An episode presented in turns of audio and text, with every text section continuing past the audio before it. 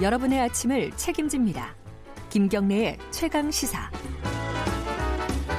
네, 어, 김영신님이 대단한 일을 하시는 분이네요. 통일을 위해 노력하는 중요한 분이시다. 이런 말씀 보내주셨습니다. 세상엔 좋은 사람들 참 많아요. 데이비드 홍 선생님, 저도 인상적이었고요.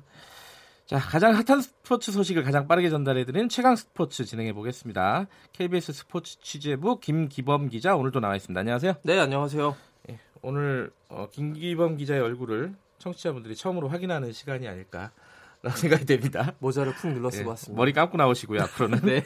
자, 골프 소식부터 예. 알아볼까요? 김세영 선수 별명이 역전의 여왕인데요. 이번에 아, 원래 또 역전의 여왕이에요? 별명이 아. 좀 여러 가지 있습니다. 아, 그래요? 그 LPGA 메디힐 챔피언십에서 연장 혈투 끝에 우승을 차지했습니다. 이 네. 김세영 선수가 LPGA 투어에서 통산 8승째를 거둔 건데요. 네. 이 굉장히 많은 승리를 거둔 겁니다. 역대 음. 한국 여자 골프 선수들을 들여다 보면은 1위가 박세리 선수로 25승, 뭐 압도적으로 굉장히 많은 우승을 네. 차지했고 2위는 박인비죠. 19승, 3위가 신지의 11승, 그리고 4위가 최나연의 9승인데 그 다음이 바로 이 김세영 선수의 8승이라고 볼 수 있는데요. 네. 김세영 선수가 이번에 메디힐 챔피언십 우승하면서 우리나라 선수들이 올해 LPGA 투어에서 벌써 6승째를 합작했습니다. 음흠. 그래서 총 11개 대회가 열렸는데 6승. 뭐 어, 거의 한55% 절반을 싹쓸이를 냈군요. 네. 이 추세가 계속 이어질 거라고 예상이 되고 있고요. 네. 김세영 선수가요. 근데 자기의 통산 여덟 번째 우승 가운데 그 네 번을 연장해서 하하, 이겼어요. 그러니까 대단하네요. 연장에 음. 강한 역전의 여왕이라고 볼 수 있고 승부처에 강한 승부사다. 그리고 또 한 가지 별명이요. 빨간 마 빨간 바지의 마법사. 원래 빨간 바지 입고 4라운드 다녀요? 마지막 라운드에 빨간 바지를 입고 나와서 아. 우승할 때 보면은 빨간 바지를 아, 입고 그래요? 있어요. 음. 그러니까 뭐 본인이 이제 빨간 바지를 입고 나와야지 이제 우승한다라는 뭐 아, 징크스, 징크스? 아닌 음. 징크스가 있는 그렇군요. 그런 건데 여러 가지 별명이 있는 김세영 선수 어제도 음. 또 짜릿한 그 연장 우승이어서 더 기분이 좋았습니다.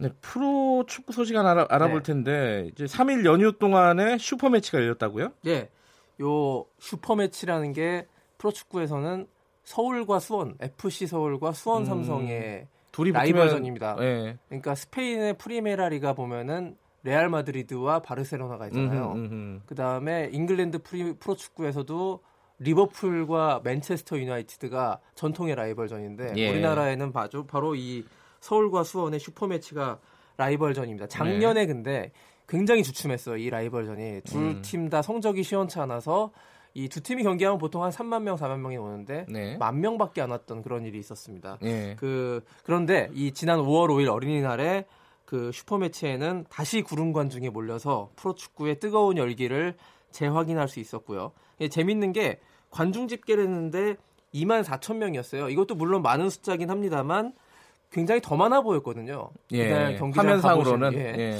어떻게 된 건가 보니까 K리그 관중 집계 시스템이요. 유료 관중만 발표하게 돼 있거든요. 음, 정확하게 하는군요. 예, 예. 그렇죠. 요즘에 최근에 바뀐 건데 예. 좋은 거죠. 근데 이제 어린이날이었어요. 그래서 어린이들이 이제 무료로 12세 이하 어린이들이 아, 무료로. 들어오다 보니까 음. 한 5천 명, 6천 명이 들어왔는데 네. 이 관중들은 집계가 안 됐습니다. 음. 그래서 관중 집계상으로는 2만 4천 명밖에 안 됐지만 실질적으로는 3만 명 3만 넘어 보였다. 넘는 굉장히 예. 많은 그 내용은 어땠습니까? 슈퍼매치 나왔습니다. 아. 첫 골을 이제 수원의 데얀 선수가 넣었는데요. 데얀 네. 선수가 예전에 FC 서울의 대표적인 레전드 공격수예요. 음흠. 그러다가 이제 수원으로 아. 옮- 그러니까 중국 갔다가 수원으로 다시 오게 돼가지고 적군으로 이제 가게 됐죠. 음. 친정팀에 비수를 꽂는 선제골을 넣었는데 예. FC 서울의 뭐 스타라고 할 수 있는 박주영 선수가 예. 그 PK를 후반 36분에 한 번 실축을 하고 그 다음에 후반 추가 시간 그러니까 99분이었습니다. 그러니까 네. 90분 토를 봤- 봤을 때 그때 또 PK를 얻어가지고 박주영이 다시 차 넣었습니다. 음흠. 또 박주영이 넣었어요. 그래가지고 네. 1대1 무승부로 사이좋게 비겼고요. 어린이날에 기억에 남을 만한 슈퍼매치 명승부로 남게 됐습니다. 그나저나 박주영 선수는 정말 꾸준히 잘하는군요. 네, 뭐 대단해요. 요즘에 한 뭐 나이가 많이 들어가지고 음. 주춤하긴 하는데요. 그래도 네. FC 서울의 주전 공격수로 중요한 경기마다 또 골을 뽑아낸다는 것이 예. 박주영 선수의 힘이에요. 자, 오늘은 뭐 여기까지만 네. 들어야겠습니다. 앞에 인터뷰가 좀 길어져서 죄송합니다. 아닙니다. 네. 예. 자, KBS 스포츠 지재부 김기용 기자였습니다. 고맙습니다. 고맙습니다. 김경래 최강기사 1부는 여기까지 하겠습니다. 2부에서는요, 지금 북한 미사일, 아, 발사체라고 하죠.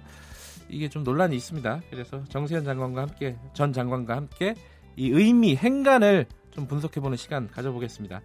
김경래 최강시사 뉴스 잠깐 듣고 어, 8시 5분에 다시 돌아오겠습니다.